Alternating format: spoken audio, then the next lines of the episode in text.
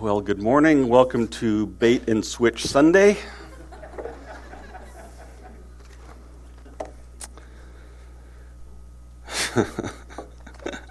Surprise! Uh, according to our carefully crafted sermon schedule, you're supposed to hear Al Freeberg this morning.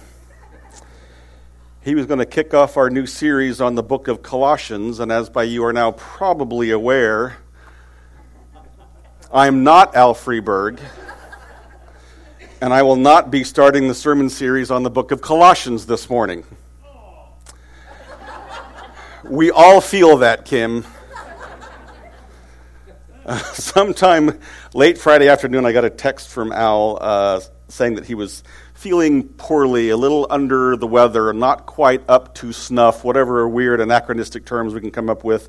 Um, and out of an abundance of COVID caution, um, he thought it wiser to remain at home, which was probably the right call.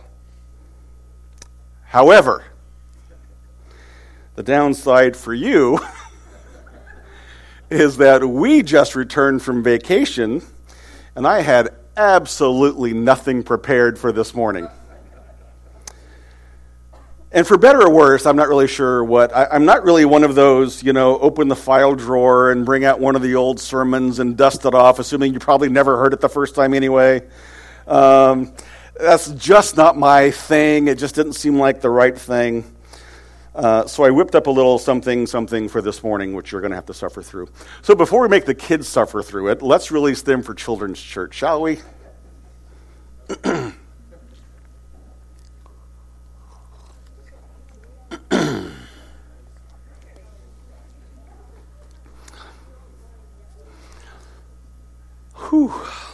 I just had this collection of this pastiche of random thoughts that I've been kicking around over the last several months. And, you know, I looked up some things here or there, but never really put it all together in any kind of meaningful way, um, which will be abundantly clear this morning. And yet, I'm going to share those thoughts with you. Um, so, this is not a completely thought out or fully supported idea, nor is it very long, so there's that. Um, so some of you may actually hear the whole thing. uh, it, it's really kind of a review or a, a, recap, maybe, of our current state of affairs. It, it's a light, end of summer, feel good kind of sermonette, which I have decided to call the God of Pestilence.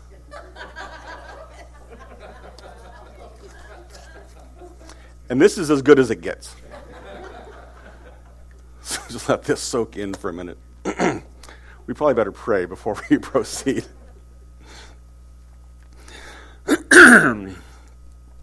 Lord, we are grateful for the chance to gather here this morning, and I was um, struck numerous times going through our songs that those are sermon enough. Um, I am grateful for how you have led us in our uh, sense of worship, our appreciation of worship and, and music and lyrics. Um, and I, I, do believe the gospel is preached and, and, your word is glorified and you are glorified through the songs that we sing. And so I thank you for that. And I uh, thank you for this opportunity that you've given us this morning to adjust and, and scramble and um, cause us to remember yet again in our weakness, you are strong. Uh, Lord, I just thank you for the words that you've given me to share this morning and, and pray that there's, there's some, some meaning, some application for, for the rest of us here this morning. It causes us to uh, reconsider where we are spiritually, reconsider how we fit into this world and this culture in times of, of chaos and turmoil. And so I thank you for this message um, and pray that you are with us through the rest of this morning. In Jesus' name, amen. so these are just kind of random ideas that have been floating around for a while, and, and I never had really written anything down. I'd looked up some things here or there, um, done a little research as I thought about things. Uh, and so this is kind of the, uh, the distillation of those ideas. Hopefully, it's, a, it's cohesive enough for you to get something out of it as we go through. Um, but needless to say, I think we are all a little more familiar with the concept of pestilence at this time than we would probably like to be. Um, and just so that we're all on the same page, uh, pestilence is a deadly disaster, usually a disease that affects an entire community. It's usually contagious, virulent, and devastating. pretty well sums up where we've been the last year and a half or so. Um, but what's real interesting is even though it, this is all affecting us for the first time in our lives, in our generations, pestilence is clearly not a modern invention. Uh, we may be using modern, modern technology to make it worse than it might be otherwise. We might be helping it along, but it's not a modern invention. Um, pestilence has been around for a long time. Um, and this is one of the things I have researched over time. I just found this kind of interesting. Uh, the plague of Athens took place in 430 BC, and the estimated death toll was around 100,000 people. Uh, research suggests that victims experienced redness and, and, inflammation of the eyes, throat, and tongue, and they began to bleed out and smell like death until they eventually died. Uh, between 165 and 180 BC, the Roman Empire experienced the Antonine Plague. It may have been smallpox, we don't know for sure, but it killed approximately 5 million people then. Uh, the Cyprian plague of 250 AD uh, was killing 5,000 people a day in Rome alone. The Justinian plague of 540, the Black Death in the mid 1300s, we're all aware of. Well, that lasted for several decades. In fact, it went longer than that, just kind of would, would flare up and go away. Um, but some estimates suggest that killed half of Europe's population. Uh, and then there were the North American plagues that settlers and early explorers brought into the U.S., what was what would become the U.S., um, that led to the collapse of the Inca and Aztec civilizations, and it was very hard on other native tribes. Uh, the Russian plague of the 1750s, which I found fascinating. Uh, citizens were quarantined for a long period of time, and they eventually began to rebel and riot um, against the quarantines, and it eventually led a crowd to murder Archbishop Ambrosius, who was encouraging crowds not to gather together for worship. And they did not like that, and they killed him. And then there's the Spanish flu, polio, all the other ones I've got listed there that are more modern versions, things that we are familiar with and, and have some experience or some sense of history with. Uh, and of course, in addition to all of these, there's the whole series of plagues or pestilences we find in the Bible. The first mention of plague or pestilence is in the book of Leviticus. Uh, if you're not familiar, that comes pretty early pretty early in the Bible. So this is kind of our history of humanity, of humankind. And so after going through this brief review, you know, are we all sufficiently bummed out now or a little bit terrified or uh, and honestly, these are just the highlights. These are the big ones, right? Or the lowlights, whatever you might want to call them. These, these are just the big ones. And it doesn't take long for you to start reviewing these things before you begin to realize that it really is a miracle that any of us are even here to complain about the inconveniences of life with COVID. We are biological entities living on a biological planet where stuff happens. But where it gets really interesting, where it perhaps gets really challenging to our faith, is when we understand that in the Bible, pestilence is often a sign of God's judgment on a nation or on a particular group of people. In Deuteronomy 31, Moses is near death. He's been told he's going to die. Um, and so he spends time writing out the book of the law. Uh, and he's going to leave this book to help Joshua, to help the nation of Israel as they proceed forward, and, and to help keep them connected with God. And, and he writes this out, and then in chapter 32, there's this section, and, and the, the heading on most Bibles says the Song of Moses. You've seen this in your Bible, the Song of Moses. So Moses starts off by explaining really the, the, the wonders, um, the power, the majesty, the faithfulness of God. But he also explains the consequences of rejecting God. And in Deuteronomy 32, starting in verse 19, it says, The Lord saw it, their rebellion, and he spurned them because of the provocation of his sons and daughters. And he said, I will hide my face from them. I will see what their end will be, for they are a perverse generation, children in whom is no faithfulness. They have made me jealous with what is no God. They have provoked me to anger with their idols. So I will make them jealous with those who are no people. I will provoke them to anger with the foolish nation. For a fire is kindled by my anger, and it burns to the depths of Sheol, devours the earth and its increase, and sets on fire the foundations of the mountains. and I will heap disasters upon them. I will spin my arrows on them. They shall be wasted with hunger and devoured by plague and poisonous pestilence. I will send the teeth of beasts against them with the venom of things that crawl in the dust. Is it just me, or does that seem harsh? I mean, especially when, when you compare that to how the Song of Moses starts. Here's how good God is. Here's how bad God can be. Early in this text, it says, Moses writes, For I will proclaim the name of the Lord. I will ascribe greatness to our God, the rock. His work is perfect, for all his ways are justice. A God of faithfulness and without iniquity, just and upright is he. That's how the song starts. So, what happened between the first verse of the Song of Moses and the subsequent verses? Well, verse 5 says they've dealt corruptly with God. They're no longer his children because they are blemished. They become a crooked and twisted generation. So Moses lays that out pretty clearly for the people. Here's what the Lord wants us to do. And, and he will protect and he will defend and he will bless those who are walking with him. But here is what he has to do for justice to those who rebel. I mean, there's a pretty direct link being made here between disobeying God and the resulting pestilence. There's another example you're probably familiar with in First Chronicles. It's, it's about David. David eventually, even though he's a man after God's own heart, David eventually surrenders to his pride. He listens to the voice of Satan. He disobeys the Lord and he takes a census in Israel and Judah. And we're told that Satan tempted David to do it, but the Lord allowed Satan to tempt David to see what he would do. And David sinned. So the Lord was angered at both David's pride and his disobedience. And there were consequences. And David was punished, at least in part, by having to choose his own punishment. Remember that part? Did you ever have one of those grandmas that told you, go out and pick your switch?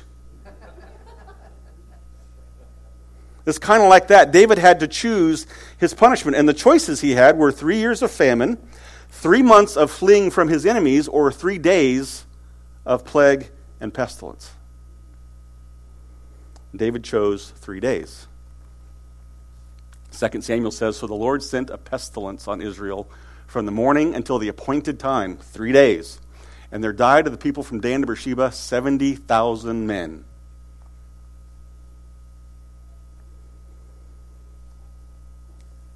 This is a very direct line. This is the direct link between the sin of David and the death of 70,000 of his men. Pestilence was a result of disobedience and rebellion. There's one more example from the book of Amos that I'm going to mention, and this is the one that's the most unnerving. This is the one that ought to give us pause here in the U.S. Uh, here's the context for the book of Amos. It's around 750 BC. Uh, Israel and Judah have split, uh, uh, happened previously over leadership. And both countries, both people groups, are, are really experiencing relative peace for the first time in a long time. They've, they've got stable leadership, uh, they're experiencing, experiencing a period of wealth and prosperity. Israel especially seemed to be taking advantage of this. Judah had a tendency to kind of keep to themselves a little more, but Israel was, was, was more out in the world and they capitalized on these good times.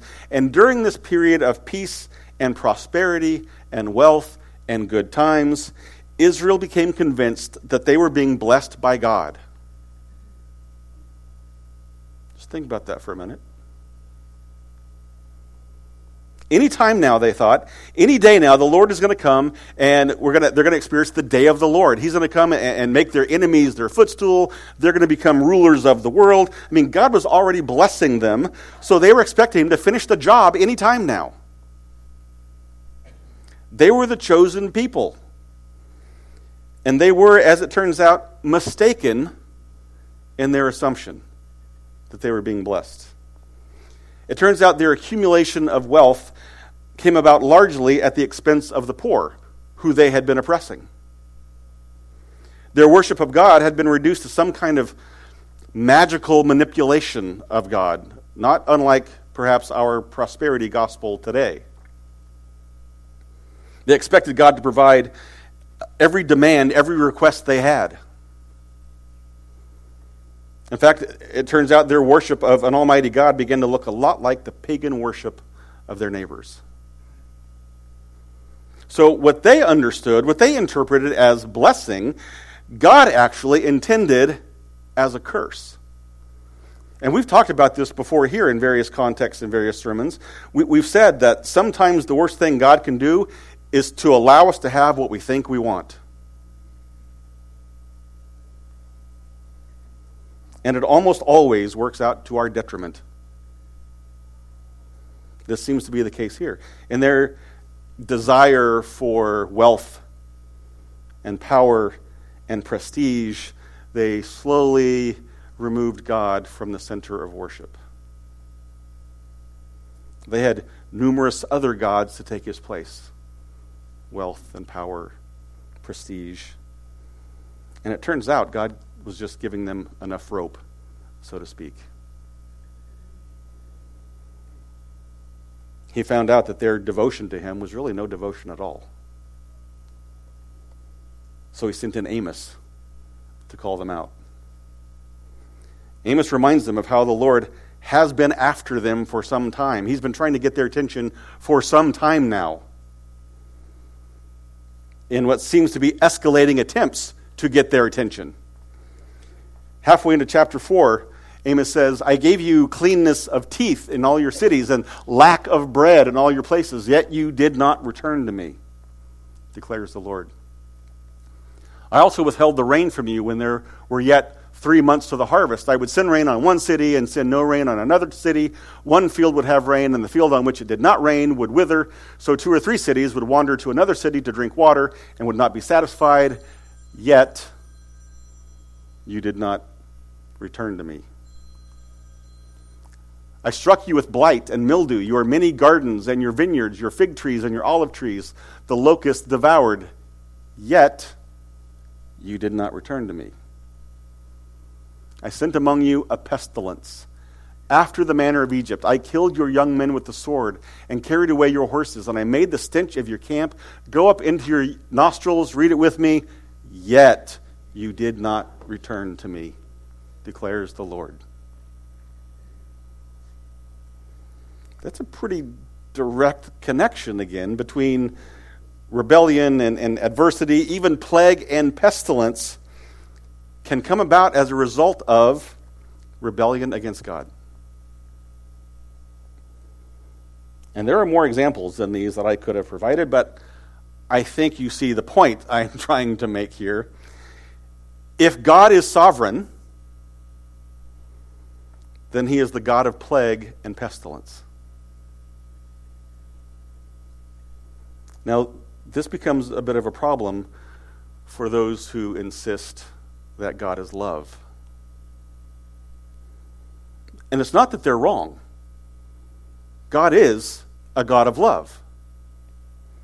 But he is also the God of pestilence. And pestilence is often a form of judgment brought upon the unrighteous and rebellious. Now, not every pandemic is a direct judgment from God. At least that's not made clear in Scripture. I don't think we can draw that assumption or conclusion. But the Bible makes it very clear that pestilence and plagues throughout history have been used as a punishment for sin. And in all these examples that I've laid out here this morning, it, we can look at these, and I think in at least one of two ways. Number one is God is a jealous, mean, and vindictive God. He just seems to enjoy punishing people, which is kind of the view anymore of your, your garden variety atheist. You know, we, we, we've used this quote before, but it's such a good one.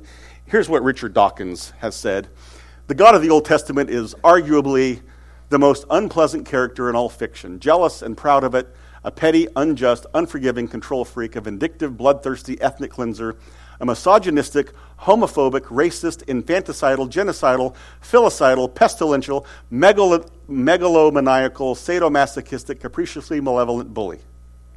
That is not hummable.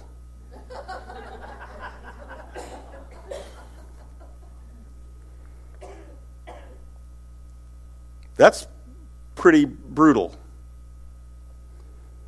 And, and, sadly, I don't think he's alone in that view. He probably carries it a little farther than most. He's made more money off of this particular viewpoint. But this is one way of looking at this situation, this God of love and, and pestilence. The, the other option is, as followers of Christ, I think we are obligated to at least try to see through the lens of what we know about God.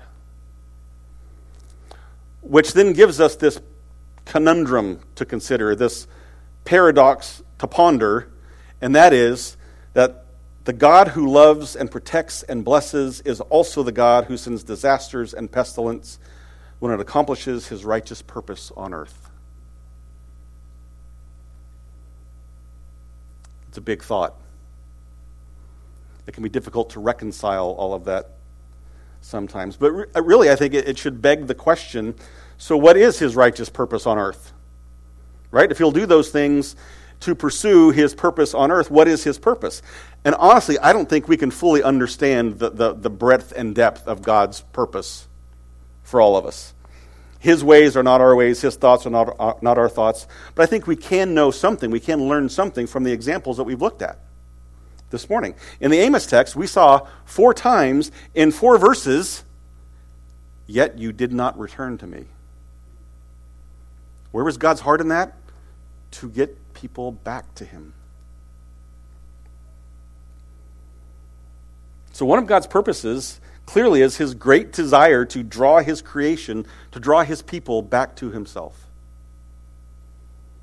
He wants to live in communion with us as it was in the garden. Let's get back to that before we sinned against Him. His purpose is to transform us back into his likeness. He has called us to be holy because he is holy. He wants us to be his people, he wants to be our God. So God is driven by his great love for us. That's one of his purposes. If you think about it, it's so fascinating. By the time Moses wrote the book of the law, the Israelites already had this incredible history to draw on. Right? You, would think they would have seen enough evidence at this point. I mean, God had made them into a nation, for one thing. Starting with Abraham, they became like the number of uh, uh, sand on the, on the seashore, right? They're, they're, they're numerous as the stars in the sky. They're a nation that God created out of nothing. So the fact that they exist is all attributable to God. They end up in cap- captivity, and God miraculously rescued them from servitude. And then they quickly disobeyed and refused to go into the promised land. So they spent 40 years wandering in the desert. I mean, there's some pretty direct cause and effect relationships there. They had plenty to draw on. And even after all that recent experience, Moses still had to start off with his Song of Moses by reminding them what God had done for them. And then reminding them of the consequences of rejecting him or rebelling against him, which was often death. And then centuries later, Amos had to go through that whole process again. Here's how good God is. Here's where you don't want to be if you reject Him and rebel against Him. And so we tend to look at this, Richard Dawkins, to an extreme, but the rest of us at times, we tend to look, look at all of this as, as unfair. We, we look at or, or we focus on what God does. He punishes. And somehow we overlook the circumstances leading up to God's punishment. I mean, punishment is by definition reactive. It's the imposition of a penalty for wrongdoing. So, God's punishment, even the plagues and the pestilence, it's all a reaction to wrongdoing. God does not punish this for fun. I don't care what Dawkins says. He doesn't do it for fun. And what's made abundantly clear through the Bible, we, all of us, we're all wrongdoers. By nature and by choice, we rebel against God. We sin against our Creator. And since He is the Creator, he gets to write the rules for how we are to live. Obedience results in blessing, disobedience results in punishment. And he gets to choose the punishment, which sometimes is death. Sometimes it's death by plague and pestilence. Sometimes it's giving us what we think we want. And then we suffer the consequences of that. But when we start to think that we don't deserve this, we don't deserve this punishment, we're either deluding ourselves or we're just not being honest. Because death is exactly what we deserve for our sins against God. The wages of sin is death. So, does it really matter how that death comes? In what form death comes? It's what we deserve. That is God's right as sovereign to punish rebellion. But, this is a pretty big but, God is also the God of love. He sent his Son to earth to die in our place, to offer redemption and salvation from the penalty of our sins. So Jesus is our protection against the righteous judgment of God. So those of us who are in Christ, we really need never fear pestilence or any other judgment. Now, it's not to say that pestilence or plague or disease will never kill a believer. That's just not right. Physical death will come for us all unless Jesus comes back first. But we don't have to fear it. What we are experiencing in this time of COVID is a first for all of us. I mean, for, for generations, we haven't been through this kind of situation, and it can cause a lot of fear and anxiety. I get that. But there's nothing new under the sun. We looked at the whole list of things that have come before. It's all happened before, many times over, and the church, this united family of Christ followers, need not be afraid. If we live long enough, we may see it again. We need to be more like Paul. Remember, we just looked at going through Philippians, and it's like Paul saw death as a suitable alternative to life. To live as Christ, to die as gain. Now, I can't tell you whether our current situation is a period of judgment from an almighty God. I mean, I think he certainly got plenty of reason for it if that's the case. There's plenty to judge. But I don't know. We can't say with any certainty. I think what we can say is what was true then in those Old Testament examples is still true today. God loves us. He desires to live in community with us. He desires for us to worship Him as our Creator, for us to worship Him as the sovereign, Almighty God, and for His name to be glorified in and through us.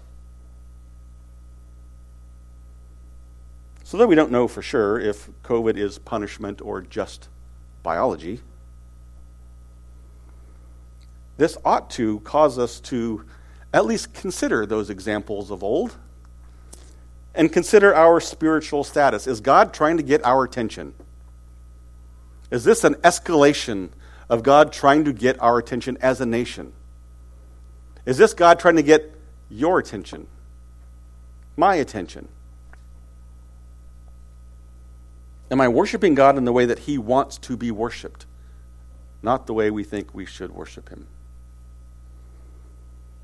I mean, do we claim to follow Jesus, but He's really kind of become a, an accessory. We just don't realize it. We're really after the dollar, we're after the status, whatever it is.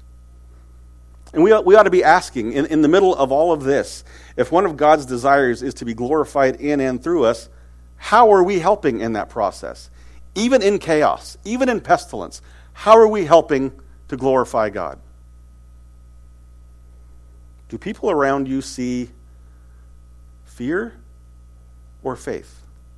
And this has nothing to do with masks or shots or anything else. But what's your attitude behind it? What's your reasoning behind it? Are we placing our confidence entirely in, in man or in the God who created man? The, the decisions we make are, are secondary, tertiary at best to the motivation. What's driving us to do it? So, if nothing else, I think this, this COVID period gives us the opportunity for a spiritual checkup. What do we really deserve? Not a thing. Everything we have, every moment we have, is a blessing from God. The fact that our physical death leads to spiritual life is a blessing from God.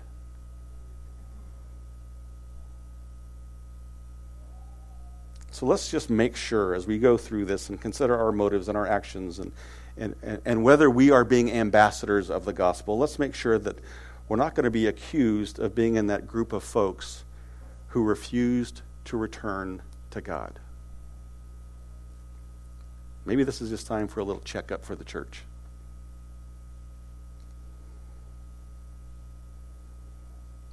Man, it got quiet.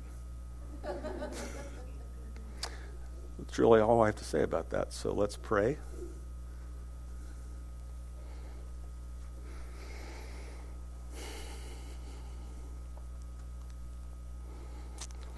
Lord, I recently read part of an article because I got annoyed. Part of an article by a supposed theologian who says there are no real answers in the Bible for how to deal with COVID. Uh, and, and maybe there is no verse that says get a shot or don't get a shot. Maybe there's no verse that says wear a mask and here's the right kind of mask. But there is great wisdom in your word in teaching us how to live in the culture in which you've placed us. And Lord, I pray that as we go through these, and we're all having our own our own individual struggles and how it's affecting us personally and, and on our families and jobs and everything else, we're all we're all struggling with this in some form or fashion. But Lord, I pray that, that more than anything else, our faith in you rises to the top. It is wise to consider the options. It is wise to consider uh, job opportunities and, and impact of the decisions that we make. That's just wisdom, and you've given us a brain to think through those things. But Lord, let us not be driven by fear. Let us rely on faith. Let us, let us rely on your wisdom. Let us rely on the, the Holy Spirit and really listen to how we're being led through this process. And most of all, help us be light bearers. Help us be bringers of truth, the voice of reason, proclaimers of the gospel through these trying times. And cause us to remember that you are a God of love, and that is, for, for us, probably the most important attribute, but that should not overshadow, erase the God of pestilence and plague either. There are consequences for the decisions that we make. But Lord, let us find joy and peace and rest in knowing that you are a God of love, that through the, the gift of your Son, Jesus Christ, we are protected from every plague and every pestilence. It may get our physical body, but it's not going to touch us for eternity. We thank you for your love for us. In Jesus' name, amen.